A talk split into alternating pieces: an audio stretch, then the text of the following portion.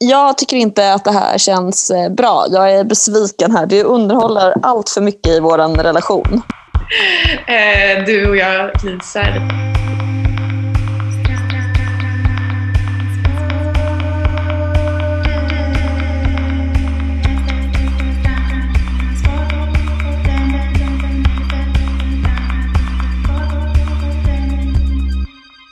Ja, men eh, ska vi bara börja rent allmänt?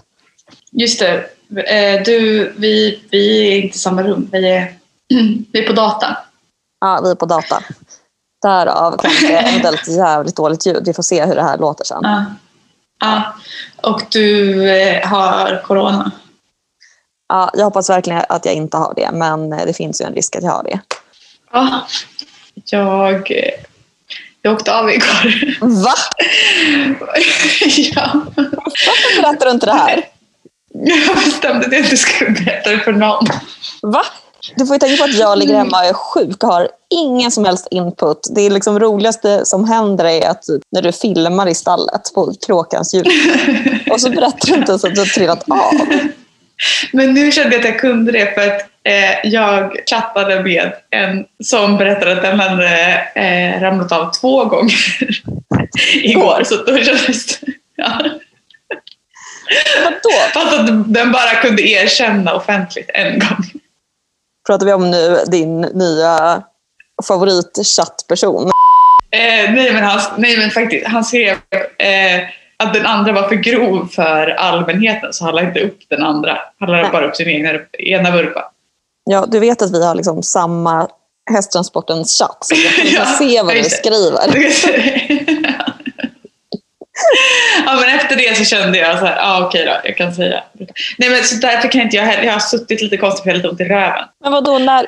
Men vad gjorde du? Jag red ut igår. Ah, jag red ut igår. Eh, och det är så himla dumt att ha en... det är så himla dumt. Det här. Jag har en eh, enkelkåpig sadel. Min Ja. hoppsadel är enkelkåpig. Så jag red ut i den.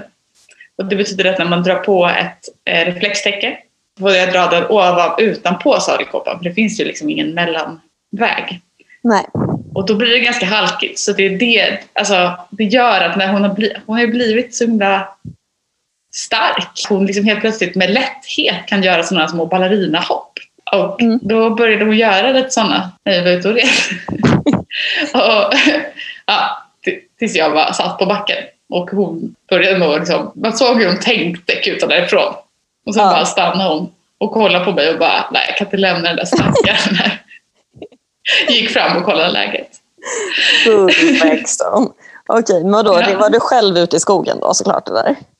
Ja, Perfekt. Ja, Berätta alltså det var verkligen Nej, jag har inte berättat för någon. Men, så jag har liksom fått röra mig lite så här. Alltså jag har haft lite så här, ja men typ igår kväll, alltså, det är som att jag har ett blåmärke på röven. Och igår kväll då var jag tvungen att vara väldigt, alltså så här, eh, ja. Igår kväll när jag kom hem så är det som att jag måste röra mig och så, så här, sätta mig ner helt så casually. Låtsas som att det inte gör ont. För ingen får se ju. Så du har inte berättat för Navid att du trillade av med andra ord heller? Nej, jag ska inte göra det.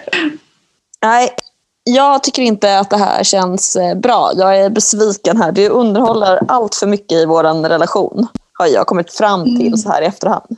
Vadå, när då? Eller Ja. vadå? Nej, så här. så här. Dels vurpan. Du berättar om det för liksom, när du chattar med men du berättar inte för mig. Det tycker du är okej beteende eller? Men vi, ja, vi har kommit varandra så nära och eh, eh, du och jag glider isär lite. För att jag har varit sjuk. Ja. Ja.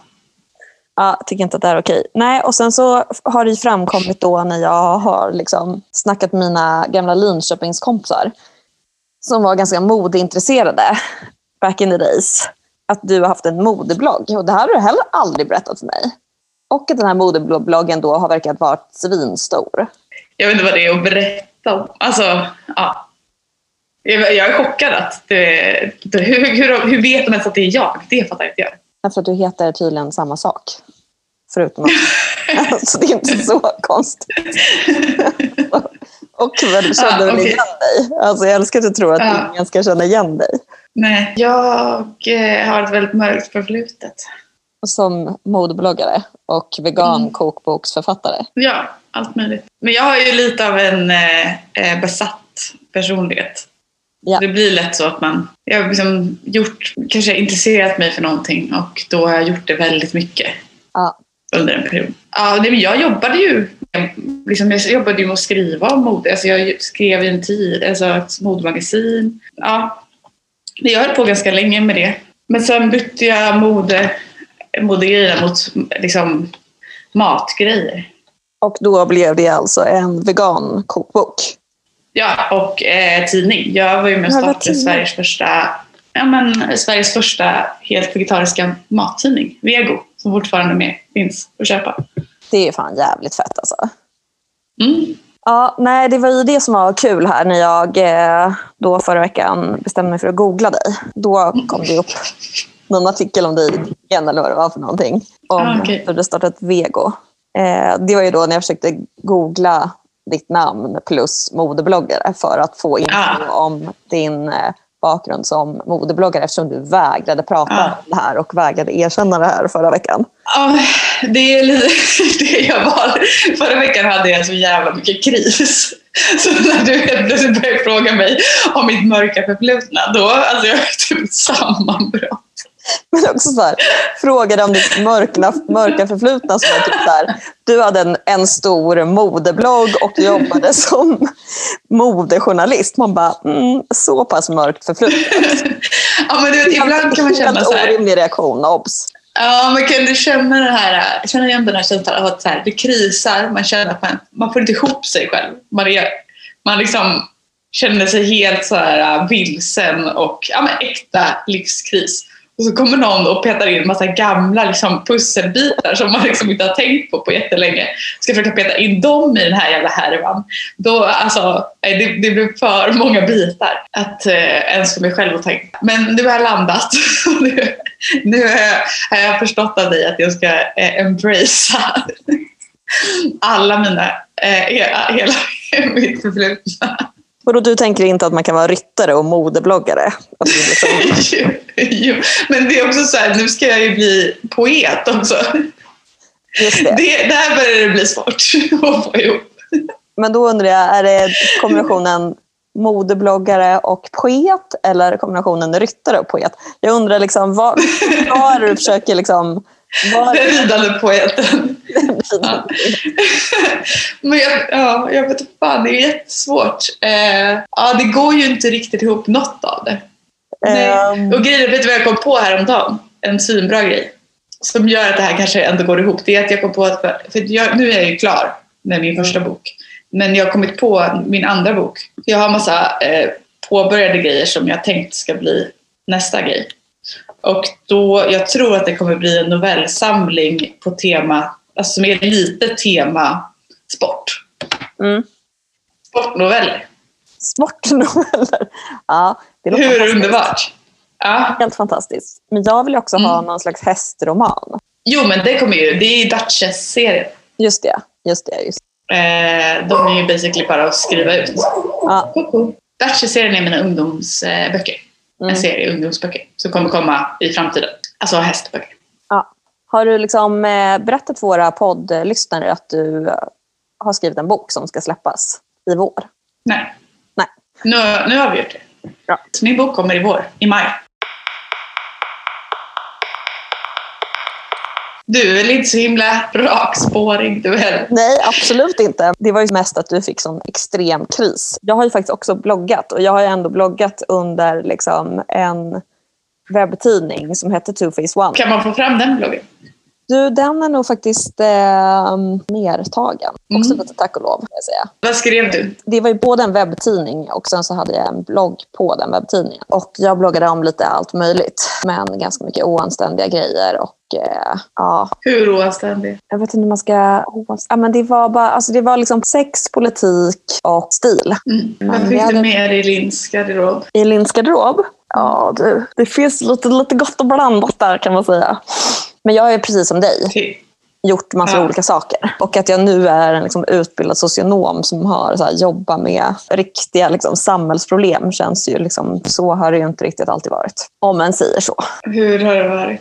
Nej, men jag tänker att det är på samma sätt som dig. Alltså, jag har jobbat i så här, mode och musikbranschen i typ 12 år. Alltså som producent, som stylist, som designer. Jag hade ju liksom eget företag i 100 år och tänkte så här, vad jag, det spelar ingen roll vad jag gör, det spelar ingen roll om jag liksom, jag vet inte. Det spelar ingen roll om någonting vad jag gör för att jag kommer ändå bara hålla på med liksom, mode och konst. Typ så. Sen så kom jag på att det kanske visst spelar någon roll vad jag gör. Om jag skulle vilja typ jobba med så. Alltså du säger att nu låter det som att jag har typ ett långt grovt brottsregister. Så kanske det inte är. Men eh, det har varit lite så. Men det finns kriminalitet i, i bagaget.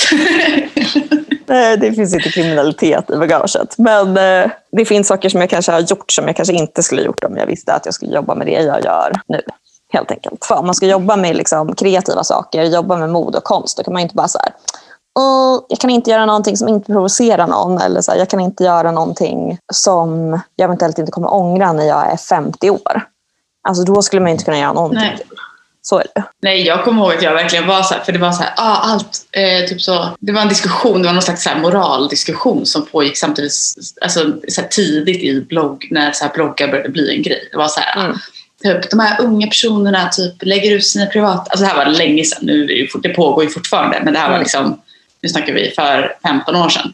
Mm. Så här, de här unga personerna som lägger ut sitt eh, privatliv, typ, de tänker inte på att det här kommer alltid finnas kvar. Bla bla. Det går inte att unposta något från internet. Och då kommer jag så här, jag bara, fuck that. Typ. Bara, vad bryr jag mig om det? Typ, så här, allt det här är jag. Typ. Men, alltså, typ så. Mm. Och sen så klipp till nu, 15 år senare, senare får jag faktiskt kris Ja. av det. Att så här, ja. ja, ung och dum. Det får man bjuda på helt enkelt. Okej, så det som har hänt senast är alltså att du har trillat av, Det är ju bara fortsatt på samma tema som förra avsnittet. att allt går åt helvete. Vi låste oss ju ut ur bilen. Just det, ja. Eller vi, Koko råkade låsa oss ut, låsa in sig själv i din bil. ja. Ändå riktigt bra gjort måste jag säga för en hund. Men alltså jag lägger, lämnar aldrig bilnycklarna i bilen. Av den anledningen. Alltså jag är livrädd för att låsa in mina bilnycklar. Men den här gången så var det så här, jag, jag hade haft dina nycklar för jag hade kört din bil. Då skulle vi åka, käka våfflor och då skulle jag bara sätta in Koko, typ la bilnycklarna på förarsätet och skulle gå runt bilen för att sätta mig på andra sidan i passagerarsätet. På den tiden så hinner Koko alltså trycka på låsknappen. Lämna aldrig bilnycklarna i bilen. Nej. Även när du tror att det bara är liksom, alltså nej, usch. Ja, men Nej. det bara fortsätter. Det är på den, på den vägen är vi just nu. Ja. Vi var ju hos veterinären, jag och Meg. Och eh, dagen efter, alltså då var det var planerat besök. Men dagen efter fick hon liksom, fick vi ta ut veterinär igen för då hade hon fått en jävla smocka på ögat så hon kunde inte öppna ögat. Förlåt att jag skrattar. Nej, Eh, det var grovt. Ja, det var, ja, det var grovt. Eh, det var då din häst Millie som hade smockat henne. Fast Antagligen. obs, det vet vi inte. Jag Meg och Meg kan ha smockat sig själv.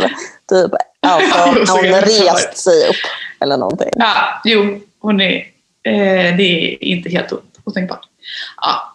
Eh, vi har haft översvämning i hennes box i hundra år. Eh, alltså du vet så här, gång på gång på gång är det bara eh, du vet, extra jobb, extra pengar, extra Mm. allt. Mm. Så har det varit. Vet du vad som hände igår som jag kände så här, nu vänder det. Det var att jag skulle svara i telefon samtidigt som jag höll på med mig. Mm. Skulle jag bara liksom kolla så att det inte hade fastnat något nytt under hovarna efter att Mm. jag hade spolat dem. Alltså jag klämde fast luren mellan örat och axeln och bara, man ska inte kratsa hovarna, jag borde inte kratsa hovarna samtidigt som jag som jag försöker hålla fast luren vid hakan. Men jag bara, äh, jag ska bara kolla, på, kolla så att det inte är någonting där. Och då såklart så tappar jag det första som händer, hon börjar skrapa. Liksom. Tappar jag luren. Då liksom hoven glider över skärmen. Alltså, det blir liksom en pytte, pytteliten rispa i skärmen. Alltså minimal. Som att hon bara touchat den med hoven. Så det här menar du, det här var tur då? Ett- ja, men det här är ett tecken på att nu... Alltså det var liksom som att jag maxade riskerna och kom undan med en hårsmån. Så nu känner jag så här, det där är tecken på att nu händer det. Ja, eh, med tanke på att du har väl ändå typ spräckt skärmen två gånger de senaste månaderna också. Jo, jo, jo, exakt. Så då var ju det här succé. Nu vänder det, jag är säker. Ja, jag hoppas bara att jag inte har covid här nu då. För då, om jag har covid då vänder fan inte. Men om jag inte har det, Nej, då ja, vänder alltså just det. Ja, jag kände inte att det Eh. vände när jag eh, hamnade i fel stad i eh, Va? Norrbotten. Va? Har du missat det? Att jag hamnade i fel stad? Ja, det har jag missat. Va? Nej, alltså då kände jag att nu fan får det vara nog. Nej, så här, jag, skulle då på, jag skulle på begravning i Piteå för min mormor, 95 år, har gått bort. Eh, så då skulle jag ta nattåget till Piteå. Och då hoppar man av i Älvsbyn som ligger typ 45 minuter utanför Piteå. Ja, och sen så går jag upp. Det här är liksom jättetidigt på morgonen. Tåget var redan en timme försenad. Jag skulle gå av i Älvsbyn. Står liksom, för att hålla avstånd så står jag liksom utanför, alltså, ska, vad ska man säga, tågdörrsutgången. Är. Ja. Så är det som en liten liksom, jätteliten passage eh, med en dörr. Så jag står utanför den dörr- dörren för att det liksom blockeras av en person som står där och väntar på att tåget ska stanna. Full påklädd med liksom ryggsäck och kläder och så vidare. Så stannar tåget i Älvsbyn och hon står där. Jag bara, "Ha, okej, men hon väntar väl på att dörren ska öppnas liksom, så hon kan gå av. Så till slut så öppnar jag dörren, kanske efter en minut. Jag vill liksom inte gå in där för då hamnar jag liksom på henne. Jag kan inte stå och trängas där. Så frågar jag henne, jag bara, ursäkta, ska du, funkar inte dörren? Eller hon bara, va? Jag vet inte. Jag bara, men ska inte du av här? Hon bara, nej, jag vet inte ens vart vi är. Och jag bara, okej, men varför står du och blockerar dörren då? Eh, kan du flytta på dig så jag kan gå av? Ja, och hon bara, "Oj, förlåt. Och ska vi liksom hon ja, flytta runt med sin jävla ryggsäck. Då åker tåget iväg. Nej! Så Nej! jag bara, vad i helvete? Typ. Så också den här kontören som bara, ja, alltså det var ju tråkigt att du inte kom av då. Jag bara, när det stod en person i vägen, typ, jag bara, vad ska jag göra nu? Han bara, ja, ehm, ja, du får liksom åka till Luleå då. Jag bara, till Luleå? Skämtar du med mig? Han bara, ja, från Boden går Boden är nästa stopp. Därifrån går det inga bussar till Piteå. Jag bara, hur kan det inte... Alltså det som man bara, nej, det gick tydligen inte. Nej, så då åkte jag hela vägen till Luleå istället Mm. och fick där då hoppa på en buss tillbaka till Piteå. Men jag kom precis i tid till begravningen.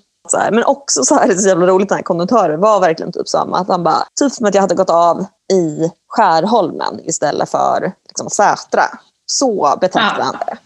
Han bara, nej men det är som bara en timme och tio minuter med bussen från Luleå. Man bara, mm. Och hur lång tid är det till i Luleå? Han bara, ja en timme. Man bara, okej, två timmar och tio minuter senare. Inget problem, tyckte han. Absolut Nej. inte. Ingenting Nej. att stressa upp sig för. Ja, så kan det vara. Ja, men det är efter igår som du har vänt. Ja. Alltså efter, efter ridningen i år. Efter. Efter- Det är väldigt många som har skrivit efter den här musikrecensionen Mm. som du hade förra, förra veckan. Det är många som eh, känner igen sig i det. Bland annat sett folk som har skrivit att deras klubb har haft samma liksom, playlist sedan de var juniorer. Ja, Att det är liksom, ja, det det är bara det är. fortsätter samma. Jag tror faktiskt att det är så det är. Och, och där kan jag verkligen fråga mig vad, vad grejen är. Ja, det är under all kritik alltså. Ja, verkligen. Och jag tänker att nu ska vi göra en playlist. Mm. Då får man jättegärna fortsätta skicka sina låtar som, som man själv vill rida till. Men jag har också frågat folk vad de absolut inte vill rida till. Alltså vad hade du vägrat? Vad hade du Linn vägrat rida till om den kom på? Alltså jag hade ju... Uff, det är många. Alltså, gud, vad heter de här idioterna som gjorde den här Tre Gringos? Ja, eh, just det.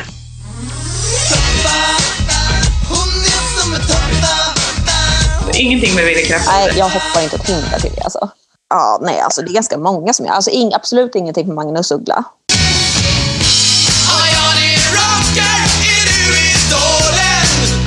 Jag har ju sagt att, att jag har en soft spot för Magnus Uggla. Alltså jag skulle inte säga, det är inte som att jag typ eh, är sugen på att rida till många av hans låtar. Men, men jag har, han har ändå någonting. Han har ändå en viss sårbarhet i, eh, i vissa stunder som jag tycker ändå är... Ja, det, det finns något där. Ja, jag vet inte hur jag ska bemöta det här som sagt. Men du vill ju också... Alltså på, på riktigt så skulle du kunna tänka dig att rida till Pojkarna på rad eller vad den heter. Men gud, det är typ min favoritlåt av alla genom alla tider. Det är det på riktigt. Orup är en av mina, ja, alltså Orup är en av mina favoritartister of all times.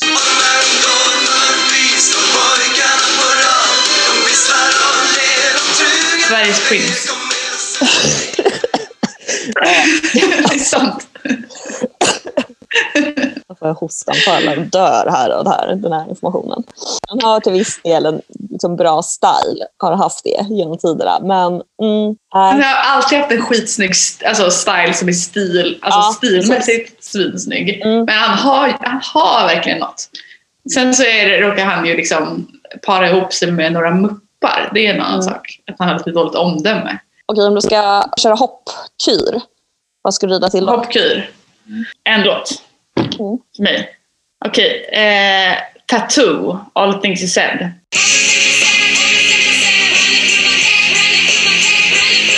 Mm. Mycket bra. Den tillsammans med eh, Pojkarna på rad. Och Uh, whole celebrity skin. I'm all I wanna jag tycker vi pratar om vad folk har skrivit istället. Mm. Låtar som andra människor har velat rida till är Masshysteri, låt dem hata oss. Eller Leila K Electric.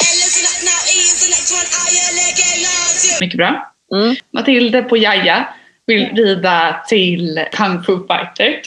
Everybody was kung fu fighting. Kung Fu Fighting heter den. Ja. Helena Amoto Show. Heter den så? Gigi Agostino. Ja, precis. Ja, det, den skulle jag också vilja rida till. Det är Kråkans låt. Hedin Karl skrev att han vill gärna rida till Stronger, Kanye, Kanye West.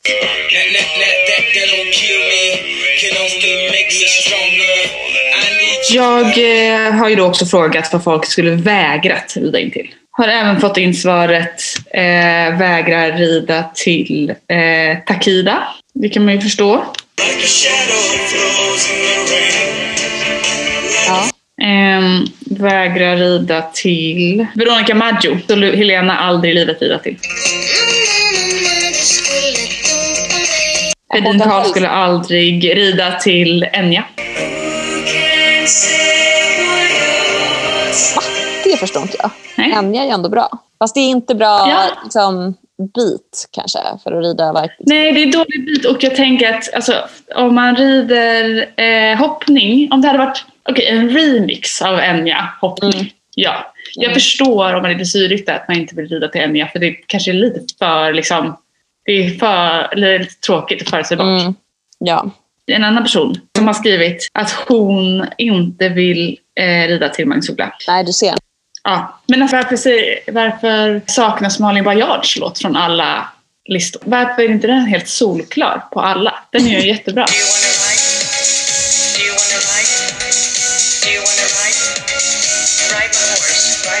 Den kan jag ha som min tredje låt. Ja, jag vill också gärna rida till Stars Are Blind, Paris Hilton. Hilton. Ja, absolut. Jag älskar att vi Jävla bra. diskuterar dem i samma, i samma fack. De hör Ja. hemma ihop ja, faktiskt. verkligen. Verkligen, verkligen, verkligen. Bra, nu har vi jättebra låtar. Botten Anna har jag sagt den. Vill du inte rida till den? Den var- ville Jossex inte rida till. Jag kan tänka mig att rida till den. Nej, nej, jag ska ändra mig. Ändra mig. Botten Anna och Hej Monica är på mina no-go. då vänder jag, då vänder jag i dörren. Hej Monica tror jag ändå, att det har, den har jag ändå hört på ridtävlingar. Ja. Helt klart. Tack men nej tack. Tack för det, tack. Men du, vi har ju fått lite frågor till eh, podden också. Då, Jag tänkte ställa den här, eftersom du nu är eh, en forna modebloggare Ja. eh, och numera även top model inom ridsportsmode. Så jag tänker att du får den här frågan. Vad borde ridsporten lägga ner med direkt när det kommer till mode? Vad ska ridsporten liksom, bara, det här, skit i det här. Hade du frågat mig för ett år sedan så hade jag sagt luva. Va? Jaha, Ja. på hästen eller på ryttaren? Jag, på hästen. Va? Hatar, har du hatat luvor? Ja, jag och Iki hade ett gemensamt hat mot luvor men sen så nu har jag helt, nu är jag helt såld. Men eh, så nu, vad fan, jag har blivit eh, för, jag för anpassad. Vad är fult? Okej, då måste jag få svara på den här frågan istället. Då. Ja, svara på frågan. Nej, någonting som jag har tänkt på är det är ju så extremt mycket ridtights nu. Jag älskar att det är liksom, jag älskar ju funktion. Liksom. Mm. Alltså snälla, sluta göra ridtights där det bara blir camel toe. Alltså också typ, Ja. man kan typ kolla på ridbyxorna på liksom, där man ska köpa dem ifrån. Man På bara, produktbilden liksom. ja, det är också så här, folk har liksom camel toe på produktbilden. Man bara, alltså ni är helt tappade. Men det är en look. Det är en look. Där säger jag nej till. Yes, Eh. det borde man ju kunna lösa. Så långt har vi väl ändå kommit. Ja, precis. Det är inte så lockande heller funktionsmässigt. Om man ser det på en bild så känner man ju kanske inte att det där kommer bli bra plagg att rida i. Nej, verkligen inte. Ja, men finns det inget annat? Kan du inte komma på någonting som borde bara läggas ner kommer till mode i ridsporten? Det är emot Mm. är typ generellt hästtryck på hästgrejer. Alltså till exempel Vestrum har jättemånga t-shirts och tröjor som är så här print. Ett hästhuvud. Ja, det är så jävla fult. det tycker jag är så här, men jag har ju en riktig häst. Jag kommer inte sätta på mig en tröja med en bild på en häst för att gå till min riktiga häst. Jag har till exempel fått en jättefin jacka som är med hästprint på. Men den skulle jag aldrig ha på mig i stallet. För den passar inte i stallet. För i stallet har jag riktiga hästar. Den är jättefin att ha när jag går ut med Koko. Men eh, ja, det är jag faktiskt emot. Okej, någon har frågat vem ser upp till i häst, hästvärlden? Vem ser du upp till? Jag... Eh, hmm, ja, det är inte helt enkelt att svara på den. Alltså måste ändå säga till, att jag faktiskt ser upp till Stefania Holmén ridmässigt. Ja, Vilket Ja. var så jävla grym. otrolig. Mm. Ja, Och verkar liksom, ha, men ha bra hästhållning och sådär. Bra tänk. jag älskar också henne. Mm. Jättebra svar. Jätte, jättebra svar. Vi har också fått en fråga här om sämsta tränaren vi har ridit för. Det kan man jag så- vågar inte säga det. Nej, jag kan inte heller riktigt hänga Där finns det ju de som man tänker så här, ja, men man vill tänka ut dem, men också, det finns ju så här, ja den var inte så bra som tränare kanske, men man kan tänka så här, den är en jättebra ryttare. Ja. Ja, Alltså det finns ju sådana också. okej. nej, det var en eh, svår fråga att svara på. Vi är ju inte en snäll podd, men vi vill ju inte vara en elak podd heller. Nej, behöver inte vara elak. Mobbarpodden kan vi inte bli. Mobba. lätt, lätt hänt att man blir Nej, mobbad. det här, om någon hade frågat oss medan vi bloggade för liksom 15 år sedan, då hade det varit en Då hade jag skrikit rakt ut. Ja, jag hade också hade- skrivit om det här. Ja. Ehm, Okej, den här kan du få svara på. Vad är det dyraste du har köpt hästprylsmässigt? Vad är det dyraste jag köpt prismässigt? Nej, men jag har inte köpt så, det här har vi pratat om. Jag köper ju inte så dyra saker för att de dyra sakerna köper jag begagnade. Alltså summan av alla mina grejer är ju jättemycket pengar. Såklart, som Mm. allas. Men, men jag, jag är liksom jag har inte, det är ganska få enskilda grejer. Som, men just nu sitter jag och har i en, en kundvagn på internet ett par ridbyxor för 269 euro. Oh. Få som jag funderar på att köpa som presenter till mig själv för att jag faktiskt landat ett nytt gig. Okej. Eh, dessa tider till trots. Mm. Så att jag har liksom ett nytt, ett, ex, ett extra eh, frilansjobb. Ja. Så i, i relation till vad ett par ridbyxor kanske brukar kosta så är det bland det dyraste. Mm. Alltså det dyraste jag köpt i häst, eh, liksom, hästprylar är fortfarande min sadel. Ja. Den var ju ändå begagnad, så det var ju ändå ett rimligt pris på 23 000, vilket är helt orimligt. Men för en sadel så är det ju inte... Ja, de kostar ju typ sådär mycket, vilket är helt sjukt. Flera stycken av dem. Ja, men nu tycker jag att jag har svarat jävligt tråkigt på alla de här. Min hjälm är fan det dyraste. Men det här vet inte så många. Ridhjälm. Man köper en ridhjälm och sen så ramlar man på den och måste byta ut den. Då går det på försäkringen. Hemförsäkring. Så behåll kvittot. Ja, behåll kvittot. Och så får du en ny hjälm mot självrisk. Så även om man köper en hjälm för 6 000 eller vad man nu köper en superdyr hjälm för en gång så kommer den nästa gång kommer den bara kosta 1 500 kronor. Mm. Han måste ju fortfarande... Då kostade din hjälm 6 000? Mm. Oh my god. Ja, men det var inte den du trillade av i igår hoppas jag. Nej, det Nej. var min uterittshjälm. Och du trillade inte på huvudet, eller? Nej, gjorde inte. Men det spelar ingen roll för att även om den kostade 6 000 om jag ramlar av på den och måste byta ut den Mm. så betalar jag bara självrisk för försäkringsbolaget betalar. Ja, du älskar ju att betala självrisk. 1500 spänn för allting du gör. Så det, Om det är någon som känner att det hindrar dem från att köpa, eh, köpa en ny hjälm när de behöver en ny hjälm för att de har trillat av.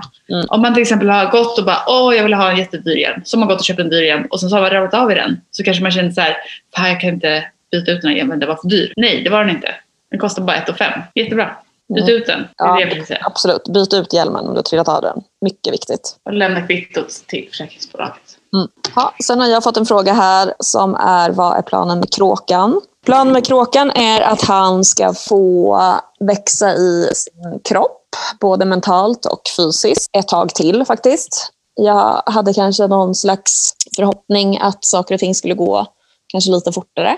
Men eh, så är det med unghäst, att man vet inte riktigt hur lång tid saker och ting tar. Och eh, han behöver mer tid för att få ta det, inte ta det lugnt, men att liksom ta det i sin takt helt enkelt. Så just nu så fortsätter vi hoppa ganska små hinder. Och planen är väl att han ska ut på tävlingspremiär i vår. Men jag tänker att han ska få göra tävlingspremiär på en stor utebana. Och ja, och sen när han gör det på ett avslappnat sätt så kanske vi går upp i klasserna lite. Men just nu så är våran stora utmaning mellan hindren, inte liksom hindren. Och där har vi en del jobb kvar att göra, så det är därför jag inte har varit ute med honom på några tävlingar eller så än. Yes. Den långsiktiga planen är ju att vi ska hoppa lite högre klasser. Men eh, vägen dit får ta så lång tid kråkan behöver, helt enkelt. Har du en drömklass, en målbild? Alltså, nu har jag ju blivit lite av en fegis har jag ju märkt eftersom jag har typ hoppat så lågt här så länge. Eh, så nu känns det som en lagom liksom, dröm, drömbild med kråkan är väl att kanske rida 1,30 om inte allt för länge. Sen så behöver jag liksom lite mod om jag ska hoppa högre känns det som just nu. Men ja, det är planen med kråkan. Han kommer inte få bly någon fälttävlanshäst förrän han har blivit typ 18 år och eh, jävligt chillad. Så är det. Mm. Okej, här är en fråga. Det finns otroligt många starka åsikter som går isär kring hästhållning, ridstilar, vilken utrustning som är bäst, vilken tränare som man ska rida för. Dessa åsikter kan tendera till att omvandlas till skitsnack. Men vem i stallet har egentligen rätt? Hur stävs skitsnack bland ryttare? Det är ju verkligen en sån veta bäst-industri. Vilket eh, liksom förvånar mig när det är så här vuxna, det är ändå vuxna människor som håller på. Och även folk som påstår att de inte är, att de är öppna för nya synsätt. Jag har också en tendens att bli lite skitsnackiga. Det är fan knepigt. Alla som håller på med hästar gör ju det dygnet runt. Har gjort det hela sitt liv. Har inga andra perspektiv. Då tror jag att det blir väldigt mycket så här att, man blir, att det blir så här besserwisser-stämningen blir liksom helt uppskruvad. När folk liksom, när, när någonting blir någons hela liv. Mm. Vad tänker du? Det där har jag tänkt på en del, för jag upplever ändå som att så här, jag tycker att skitsnack och så här, veta bäst och liksom besserwisser-grejen upplever jag att den är som värst. I alla fall för mig har den varit som värst när jag har varit i stall där folk kanske har inte vetat så mycket. Alltså när jag har varit på platser där jag upplever att så här, några kanske håller på med hästar professionellt. Några rider och tävlar på en väldigt hög nivå. Ja, det behöver inte vara så att det är ett, liksom ett, bara ett liksom tävlingsstall, men att det är så här... Ja, jag vet inte, det känns som att så här, när jag har varit i stall där folk inte bara ser sina hästar som sina fucking jävla bebisar så är det faktiskt Mm. skitsnack. Utan de så här, faktiskt också så här, de ser det som kanske en sport de håller på med. Eh, några av det kanske har det som typ ett jobb och så Mm. vidare.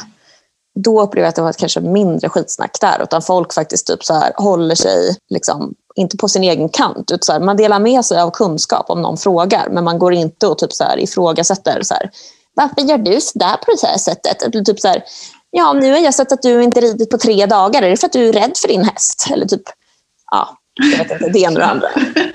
Som att det finns liksom skitsnacksnivån ökar ju mer folk har häst, sina hästar som sina bebisar. Mm. Ja, det är möjligt. Det är väl det klassiska att ju mindre man vet, desto mer tror man att man vet. Alltså ju mer man lär sig desto mer inser man att man vet väldigt lite. Då kanske man också har respekt för att man inte sitter inne på allting. Mm. Jag vet inte, jag tycker ändå så här nu känner jag mig ganska befriad från Alltså, I det stallet vi är nu känns det som att vi är ett bra gäng där hjälper varandra istället för att liksom snacka skit om varandra. Men så är det ju verkligen inte alltid. Och såklart, alltså, det där kommer jag ihåg när jag var yngre, så var det extremt mycket skitsnack bland liksom, tävlingsryttare. Alltså bland barn. Eh, om Mm. så här, "Ja, men den där och där, den där och de där kläderna, den där och det där bettet. Och typ så här, snacka Mm. skit om varandra. Och då så här, vem visste ens bäst? Alltså det är så här, ah, Mm. Ingen hade väl någon koll, men det var jävligt mycket skitsnack. Liksom. Det bygger väl i någon slags osäkerhet som allt annat. Liksom. Mm. Men det är ju tråkigt, för det kan ju verkligen ta och förstöra så extremt mycket. Så att man kanske inte ens vill vara i stallet längre, tänker jag. Och Nej, att man skapar en osäkerhet som absolut inte skulle behöva finnas där. Det finns ju inte en, en sak som är rätt för alla. Liksom. Det är ju liksom, det är djur vi håller på med. Och människor. Djur och människor. Man bara, det finns inte ett rätt.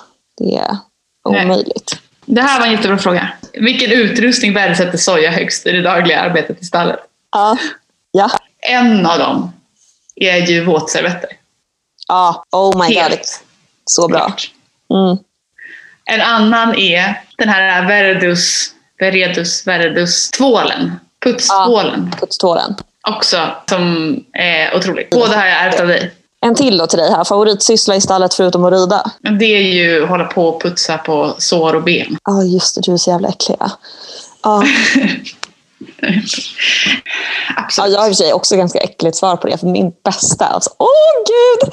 Det, bästa, det är det enda det vet jag. Åh, jag kräks. Nej. Ja. det, är typ det bästa nu med att jag inte varit i stallet på typ en vecka. Det är att jag vet, Nej, fy vad. Jag vet inte vad jag ska svara.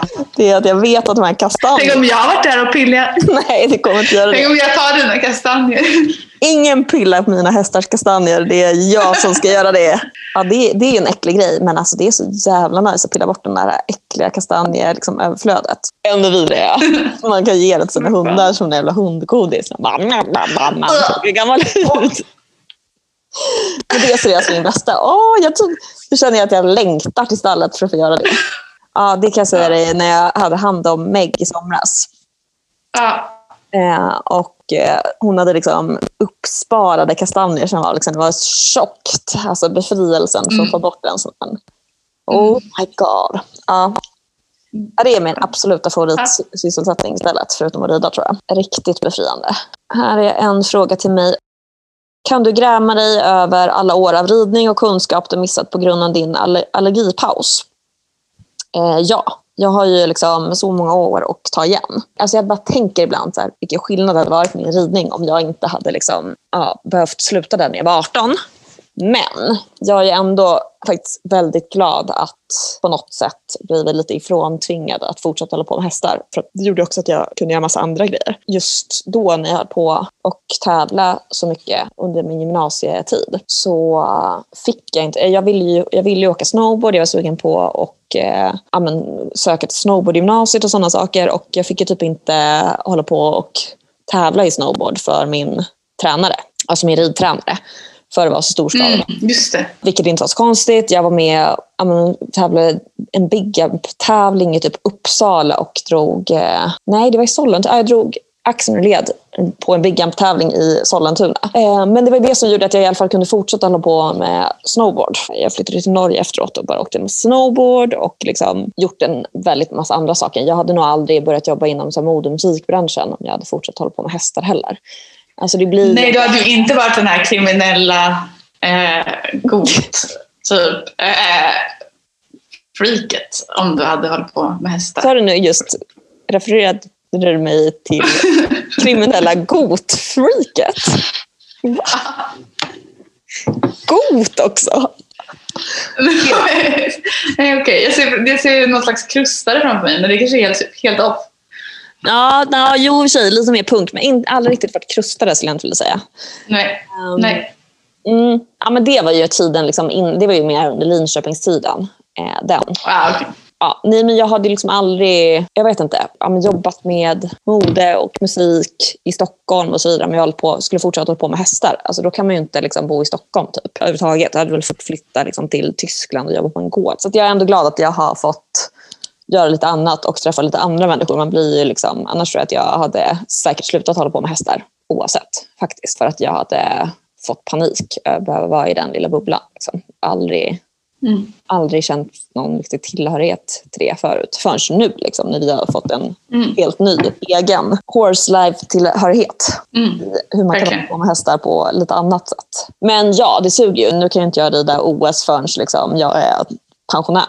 Det hade ju såklart annars gjort nu till exempel. Nej men det är tråkigt att ha missat en massa. Men samtidigt så typ, ibland kan jag tänka så det enda som jag har missat i ridsporten är typ att det kommit några extra hjälptyglar och typ lite andra så här fuskvägar som man ska försöka ta men som ändå inte funkar. Man måste ändå göra sitt grundjobb. Liksom. Bra. Det kommer en fråga här till mig. Mm. Som kommer in, den kommer in live här. Jaså? Speak. Mm. Kommer du pynta jultema eh, på Meg inför julen? Hur? Jag har hört att både häst och jul är inne. Det tycker jag, det, det är lite, apropå fula saker, Mm. lite svårt. Lite svårt med julpynta häst. Och det tror jag gör med att det inte kommer, det sker ingen utveckling i julpynt. Och jag tror det, det är väl det som är folk gillar med jul, julpynt. Att det ser likadant ut varje år. Men jag tycker det blir lite tråkigt att sätta på samma sak år ut och år in. Så jag är lite tveksam till generellt till julpynt och julgrejer. Jag är liksom, jag är för trendkänslig för det helt enkelt. Okej, så att, ja, det blir inga tomteluva, hästtomteluva. Det finns ju sådana huvuden. Alltså, Nej men jag vill liksom komma på något, vill, jag vill så gärna kunna lösa det här. Men jag kommer inte på. Nej, det enda jag tänker är att det är, nu är det lite för sent eftersom du redan har klippt henne, men du hade kunnat klippa henne och göra något härligt juligt. Fan. Ja, jag har ju fortfarande lite tufsar kvar på magen och vet inte fick klippa. Jag kanske kan få till någonting där. Vad stör du dig på hos gemene hästägare? Men jag stör mig på hästägare som typ beter sig som småbarnsföräldrar med sina hästar. Alltså, alltså sådana psycho småbarnsföräldrar. Får jag ändå tänka på att jag nu jobbar som skolkurator så jag vet precis hur det här fungerar. Typ så här, Mm. hästägare som bara är sura på någon annan som bara, du, din häst har faktiskt gjort det här mot min häst. Din häst har bitit sönder mitt täcke. Eh, så du får köpa ett nytt täcke till mig nu. Man bara, eh, men så kan man inte, alltså det är ju helt orimligt. Så kan man ju inte vara. Mm. Eh, stör mig också på hästägare som, är, ja, men som, ska, som ska bara ha en jävla massa regler. Och nej, det är ju tjej. Jag kanske är lite så också. Det är ju du också. Men onödiga regler. Hästägare med för liksom, fjantiga, tidskrävande krav som går ut över min ridtid. Eh, Men annars så vet jag inte. Jag tycker att så här, alltså, alltså vårt förra ställ så störde jag mig på typ alla hästägare. De hade, ju, hade man ju stört sig på även om de inte hade ägt en häst. Det var ju liksom så många sajter. Det här är ingenting med det att göra. Ja, men Nej, precis. precis. Det var ju för att de var dåliga människor. Oj, Ja. får man säga så.